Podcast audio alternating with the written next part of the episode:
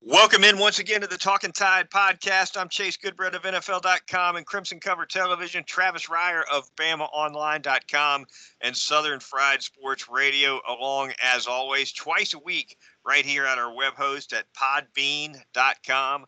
You can also get the Talking Tide podcast at various apps, including iTunes, Google Play, Stitcher, and TuneIn the Twitter feed talking underscore tide. Keep up with our pod drops there. And we preview the Alabama Georgia game here on a, a midweek evening, Travis. And all the news of buzz today in Tuscaloosa.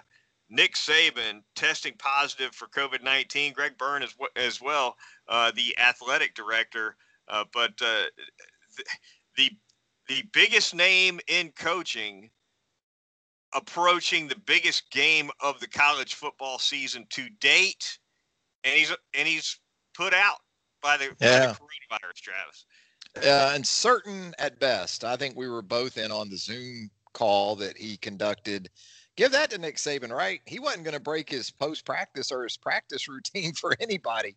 He still took in Wednesday's practice via uh, teleconferencing, I guess, and then still did his Wednesday Wednesday post practice newser. So, uh, you know, and watching that and hearing him uh, sounded good, looked good. Actually, was borderline jovial.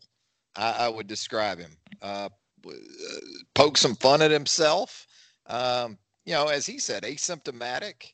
And, you know, you got the sense from him that he almost, I think, feels like if he doesn't entirely, that he could very well go into the uh, or get tested. I guess he won't be going anywhere. He'll get tested tomorrow, and I, I think it's going to take a couple of positives for it to really register for Nick Saban that yeah. you know he is actually positive, perhaps.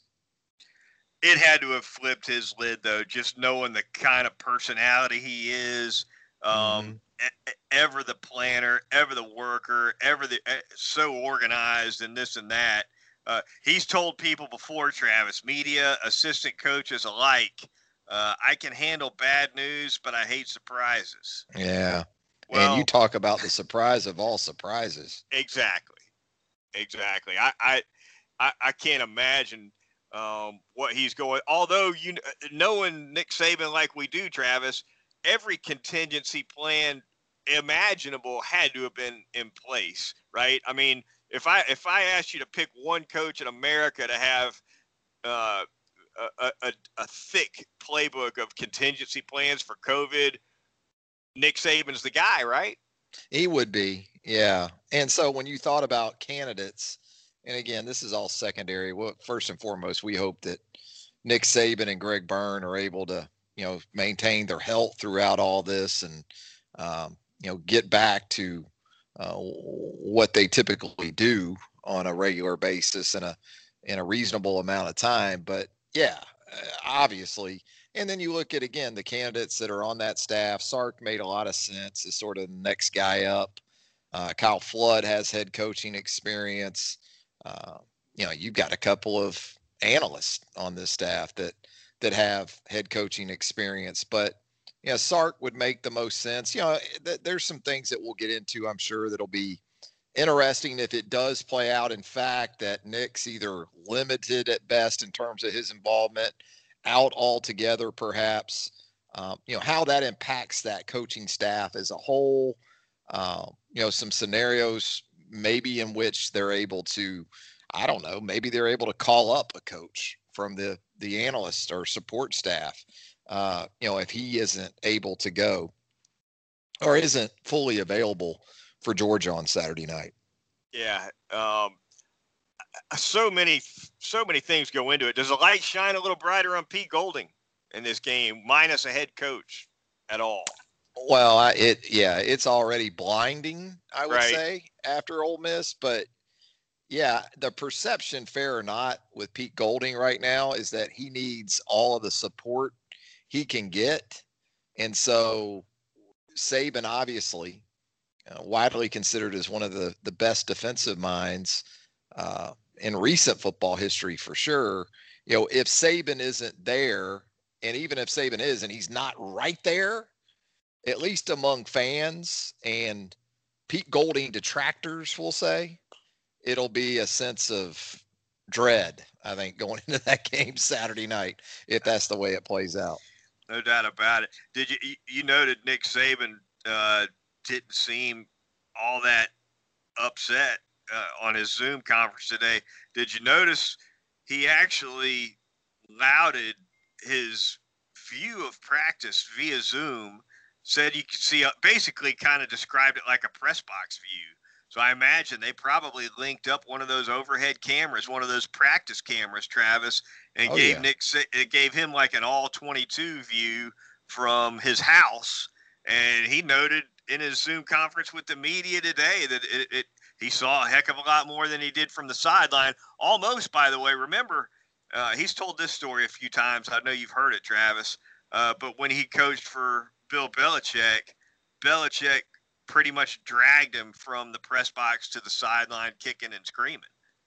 Yeah, I think, and you said it. He, he liked uh, the the vantage point, you know, and sort of being able to to take it all in. And there, there's probably, you know, more of a sense of being able to be within your thoughts up there, right? Because there isn't so much going on around you down on the field. You don't have officials. You're not, you know, you don't have plays coming right at you you can really stay in the moment uh, and, in fact, be a player two ahead uh, in that particular scenario. But uh, yeah, it was very interesting to hear from him on Wednesday evening. And uh, how would you like to be that manager too, by the way, who had the phone or that was having to tell everybody what Nick was saying, you know, from uh, from Northeast Tuscaloosa? Run it again.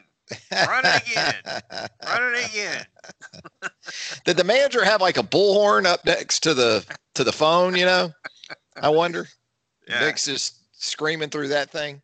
Yeah, that, has got to be the most authority any GA's ever had, at least for a short period of time. Um, but, he was asked. He was asked, by the way, by Mike Casagrande of AL.com, how much autonomy would Steve Sarkisian have? I, we I we haven't yeah. we haven't discussed we haven't really discussed that yet. Nick said. Michael Michael Michael chose just the right word, Yeah, yeah, it was great. It was great. What about TV ratings? What about the spread? I mean, uh, does Saban's absence? I, I, think TV ratings spike. I think a lot of people intrigue are just yeah. yeah casual observers of, of college football may not be locked in on a Saturday night necessarily. Maybe NFL fans who aren't huge college fans, what have you. They spread. They jump in there just to see how Alabama looks with him not even around. And also, and, you know, where's he at? Where's Nick Saban at? You know, oh, that's oh, what people and you know, know. You know, CBS would be dot. CBS, I'm sure will ask, can we get oh, a sure. camera in, in, in Nick's house? And I expect yeah.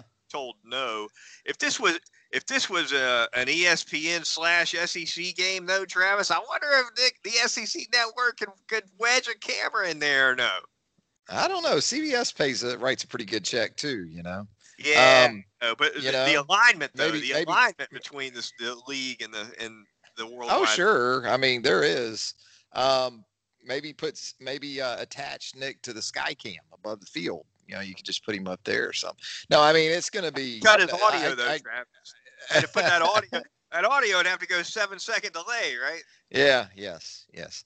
Uh, but uh, it, it will be. You're. I agree. I think it, there'll be a lot of fascination about how does this look, and where is he at, and how is this all being managed without Nick Saban on an Alabama sideline potentially for the first time since 2006? I mean, the guy's been around for 13 seasons and some change now. You know, that's that's that's a long, long time, especially in today's coaching climate. So I agree. I think that the, the, it could be even bigger numbers than you would anticipate. Does it does it move the spread or no? I think I saw where the line is now at four, maybe. How many points is Nick worth yeah. to, to, to, the Vegas man? Yeah, I think it's at four. You know, Nick said on Wednesday evening he thought the Wednesday practice was one of the best that that they've had, and it was when he wasn't there. You know, he kind of got a kick out of that. So, you know, it could go. I know the the psychological aspect of this is going to be talked about in terms of how it impacts the players and the team because, again, you know, this isn't a figurehead kind of guy, either in the practice week or on game day.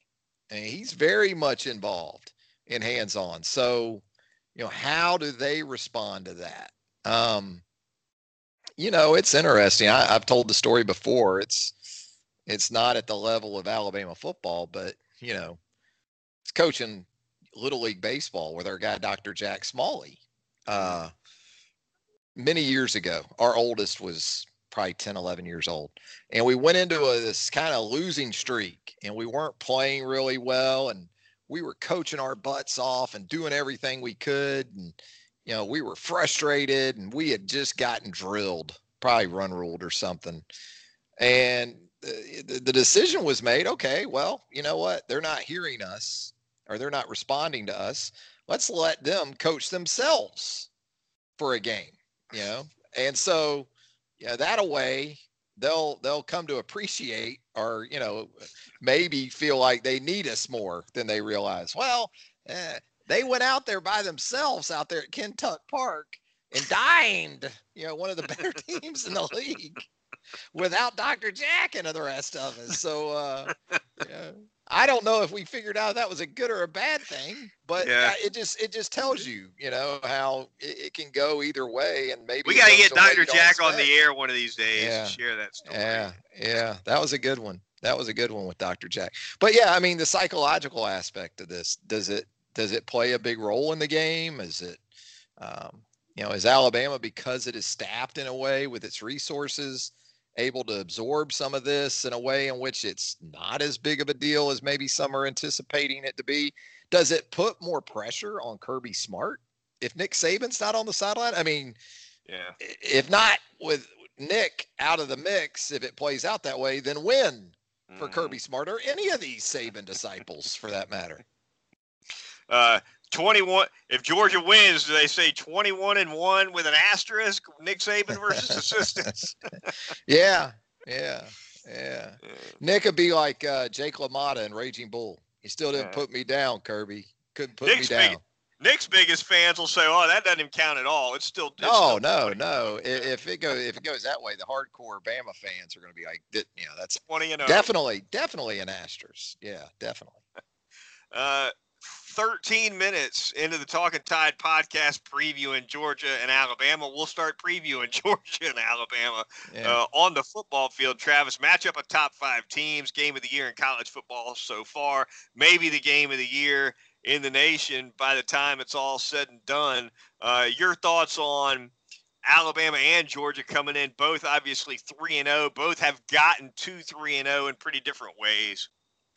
Yeah, I think the self esteem maybe for Georgia, uh, at least in that fan base, seems to be a little bit higher coming off that win over Tennessee last Saturday as compared to what we saw from Alabama with an emphasis on the defensive side of the ball, obviously, in the win over Ole Miss. But I've said it really since the end of the game Saturday night. Styles make fights. Every game, every matchup is different.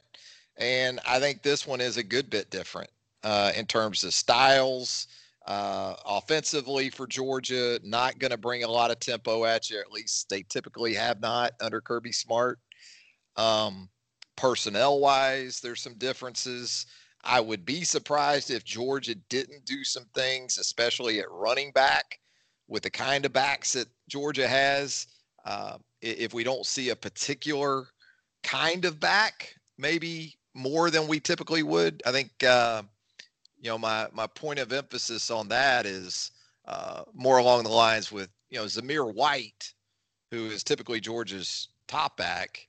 Uh, you know, he's more along the lines of a Isaiah Spiller, um, you know, maybe a Larry Rountree of Missouri. Whereas a guy like Kenny McIntosh, he's one of these versatile guys, a little more dynamic, and you can do a few more things with him as a receiver out of the backfield. And we know the matchups that have given Alabama's defense problems, especially over these last two games. Um, and it all happens in the middle of the field. That that's where it's going to start for Alabama. I do think, you know, you've got to make Stetson Bennett beat you outside the numbers, the Georgia quarterback, because watching him again against Tennessee and also Auburn uh, really, really works the middle of the field very nicely. And again, that sort of plays into where Alabama's biggest strengths have been on the defensive side of the ball. Does it help Alabama at all, in your opinion, Travis, that this Georgia offense is doesn't look anything like most of the offenses that hurt Alabama, frankly. Uh, it, it, like you mentioned, there won't be as much tempo. I think you might, you know, you'll, you'll see more backs and tight ends here and there. Maybe a little bit of an opportunity for Alabama to play, actually play base some uh, a bit, and yeah. It, they and they don't have to worry about the quarterback running for 130 yards. Yeah, Georgia has opened each of its first three games in two tight end looks. So your point about the base defense being in play this week uh, is a good one because that will be the case. Um, you know, Georgia does utilize uh, multiple tight end sets. Tre' McKitty, the grad transfer from Florida State, we saw against Tennessee, sort of ramp it up a little bit as a receiver. So you know, we know what the tight end has done to Alabama the last couple of weeks. Uh, and again, the backs too, out of the backfield. I, I think on the outside, you feel pretty good. If you're Alabama with Patrick Surtain the second, Josh Jobe out there, and you know how you sort of match up with George Pickens. But once you start to get inside the numbers and you get into Kearis Jackson, the slot receiver who had four catches for 91 yards against Tennessee last week, and a touchdown, and you get into the tight end stuff and uh, the backs in the middle of the field, that's that's where you're going to have a few more concerns, and especially with Jordan Battle out for the first half, you know, on Saturday. So, you know, who's going to be your two safeties to open that game? Is it going to be Daniel Wright and DeMarcco Hellams? If you connect dots, that would be the most sensible duo. We know that Wright has certainly had his problems when it comes to tackling. Um, you know, he's taking some chances in coverage as well, but he's also a fourth year junior, and you got to take into consideration who's going to run the show out there uh, from a play caller, from a, a checks and making calls perspective, you know, until Battle can get back out there in the third quarter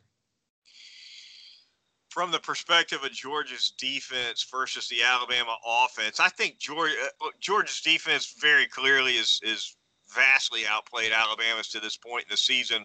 Although one similarity, I think the strength of both these defenses is at the linebacker spot. Uh, like Alabama's linebackers still, uh, like Georgia's as well. Um, how do you see Alabama with the running game? The offensive line seem to be in sync right now, matching up with that Georgia defensive front. Yeah, you know, I think that's what a lot of people are going to be interested in is you know, matchups like you're going to have starting with the tackles and Leatherwood and Neal for Alabama and Ojulari, uh, you know, is already right there in the top two or three in the SEC when it comes to sacks, tackles for loss for Georgia. He had two sacks of Jarrett Guarantano last week in the Tennessee game. Uh, and there's depth in that front seven for Georgia. Uh, you know, and Georgia – has been able to get pressure a lot of times with just four guys. Now, Dan Lanning, the defensive coordinator for Georgia, he likes to bring some zone pressures where it looks like you're getting five or six, but you're actually getting four, and then he'll drop some guys into the zone and maybe man it up a little bit on the outside with Eric Stokes and Tyson Campbell, a couple of really good corners. But um, you know, I think the big thing is going to be is like what we saw from Mac last week in the passing game. He was so patient. Um, Ole Miss was intent on taking away the the ball over the top, and you know he stayed patient and and, uh, and, and took what was there and allowed his receivers to do a lot of the work after the catch. And you know I think he's going to have to do some of that this week too. I, I think there's going to be times this week where you're going to have to eat the football maybe too. You know, don't don't get loose with it. Don't try to make something happen that isn't there. Um, but you know, it, it's interesting with Mac because he's it feels like he's already played a ton of football for Alabama Chase, but in terms of that one win to this point, uh, he's still kind of in search of that. And I mean, it's not going to get any bigger. It's not going to get any bigger than Saturday night. No, yeah, no, it, it definitely won't for Mac Jones. And I think you know, you mentioned how Georgia might come pressure wise look this way come another bring four. We know this at the very least. We're not going to see three because nobody hates the three man rush more than Kirby Smart, right? Uh, he, he's comment he commented on that when he was the, the DC at Alabama. Um, I, I, I, think if I think if there was a, a, a three man rush in the playbook anywhere, he kind of looked at it like it was toilet paper, right, Travis? Yeah, he wasn't crazy about it. Um, and like I said, they they show a lot of pressure, but that doesn't mean there's five or more coming most of the time. Uh, you know, and it sounds a little weird, but if you're Alabama, you want Georgia to get to the point where it feels like it's got to bring that extra guy. Um, because you know, if it comes down to it as well, I, I think Alabama can go to some six, seven man protection if they really need to to protect Mac Jones. Because when you have the kind of wide receivers they have, you can afford to send three guys out in the route, and one of those guys still going to get open, as mm-hmm. good as they are. So, you know, it's not a situation where, well, we don't really have a dynamic one or two, and so we got to get more guys out into the route, you know, to try to to get some people open. You can you can protect with seven, um, and DeVonta Smith and Jaylen Waddle still going to find a, place to get open. I don't think Alabama will look to do that in the game all that much, but if it comes down to it, they have that capability. And, you know, I think too, the, the run game is going to be important, but I, I'm going to have my eye on scrimmage yards for the backs for both these teams in this game because I, I do think just straight up running the football is going to be difficult. Um, and so that's where if you're Najee Harris and your ability to get some things done as a receiver, uh, that could be big in this game.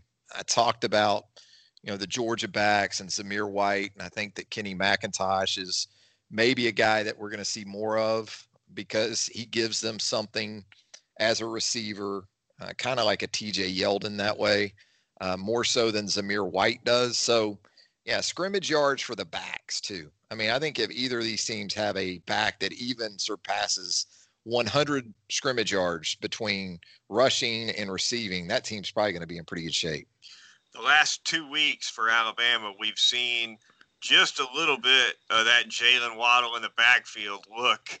Um, eh, eh, your thought? Eh, do we can? Does that continue to be, in your opinion, Travis, something that we see just kind of for a play or two, week after week, or do you see maybe that that formation evolving into into something more?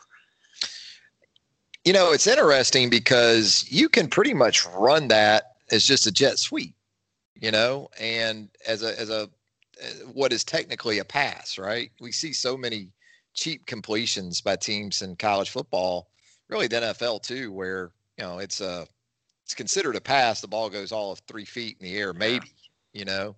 Um, but we have seen Alabama actually hand it, and of course, I think a lot of coaches will tell you they like the little bit of a toss because if it goes mishandled, it's an incompletion, right? It's not right. a it's not a fumble and you know a negative play and or a, a turnover.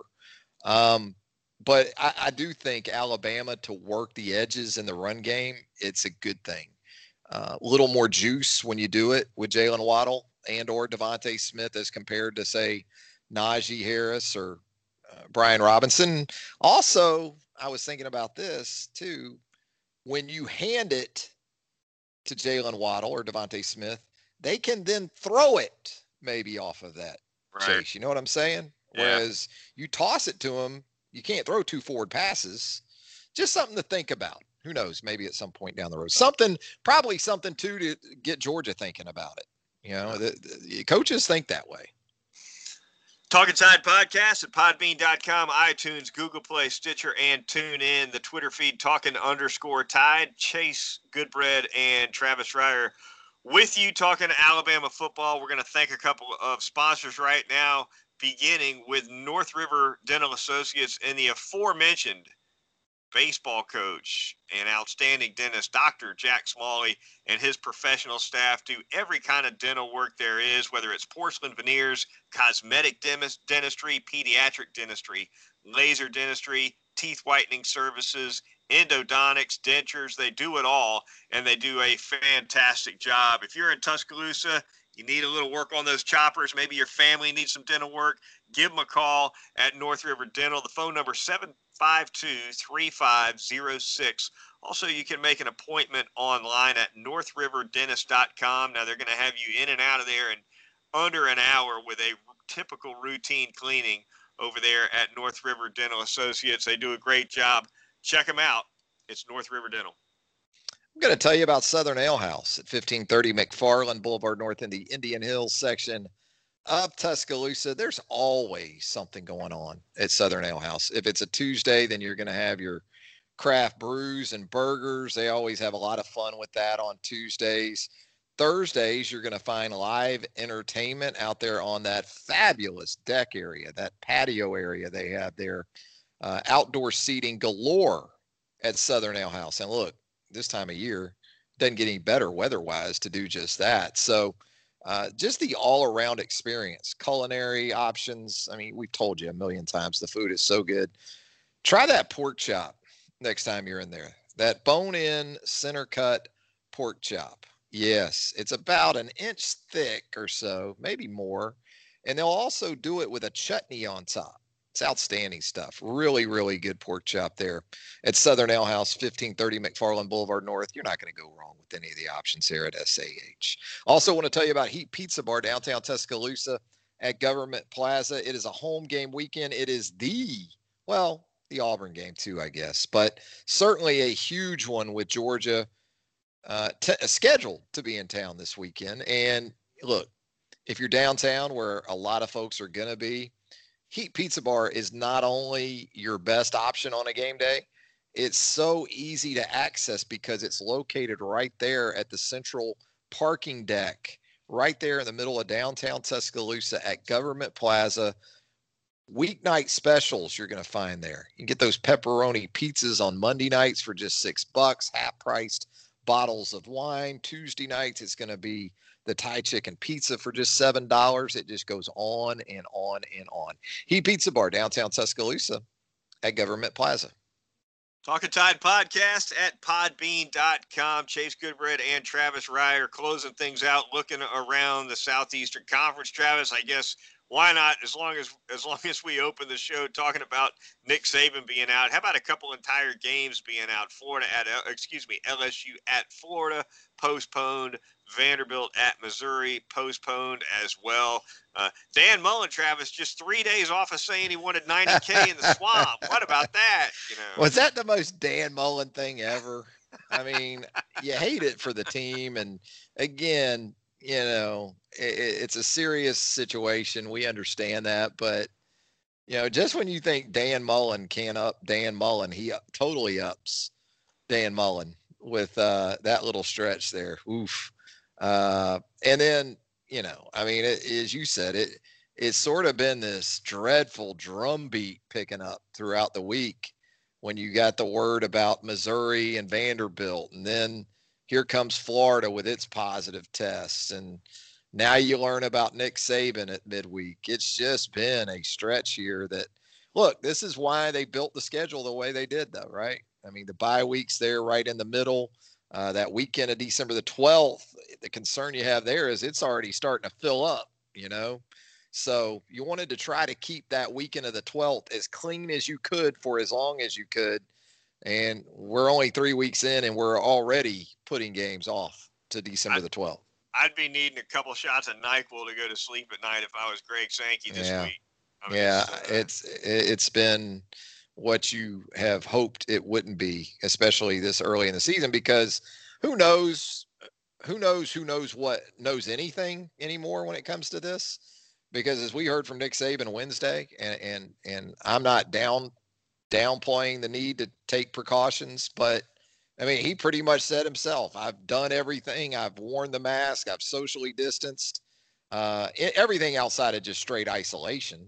Yeah. And he still doesn't know how or where he may have picked it up. Sounds so, like travel might be what is suspicious. Yeah, and that's that's what I was thinking too.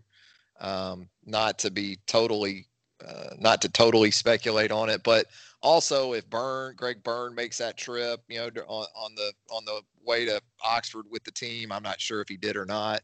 Yeah, you start piecing some things together, but um, yeah, it's just it's not been the stretch that the uh, the league needs right now.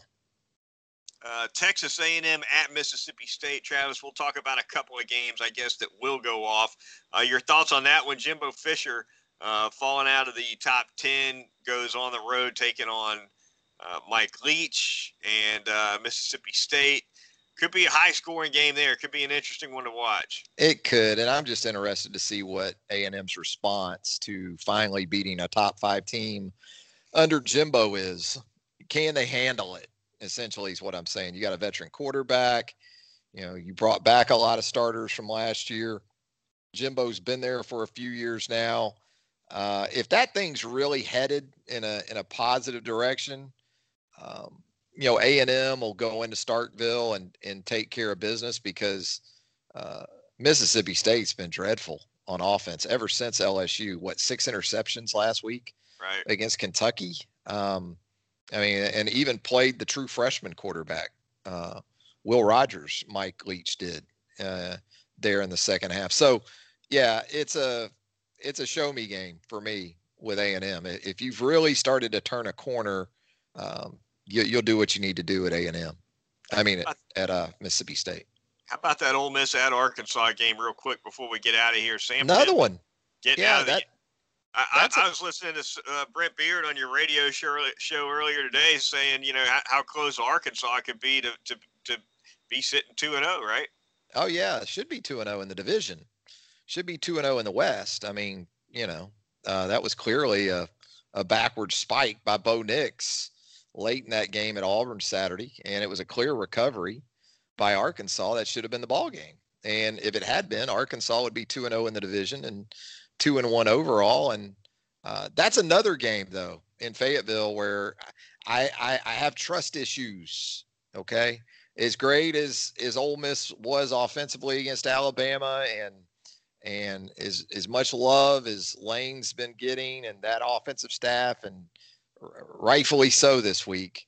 Um, you know what travels better than anything uh, in the Southeastern Conference, defense. and that's a that's a defense. And for as much as we've talked about Ole Miss's offense, uh, just awful defensively. So we'll see. I mean, uh, Arkansas is is is I think legitimized itself at least initially under Sam Pittman, and, and a great opportunity to to get the 500. And you know, you think about the finish of that Auburn game. You beat Ole Miss this week. Arkansas sitting there at three and one.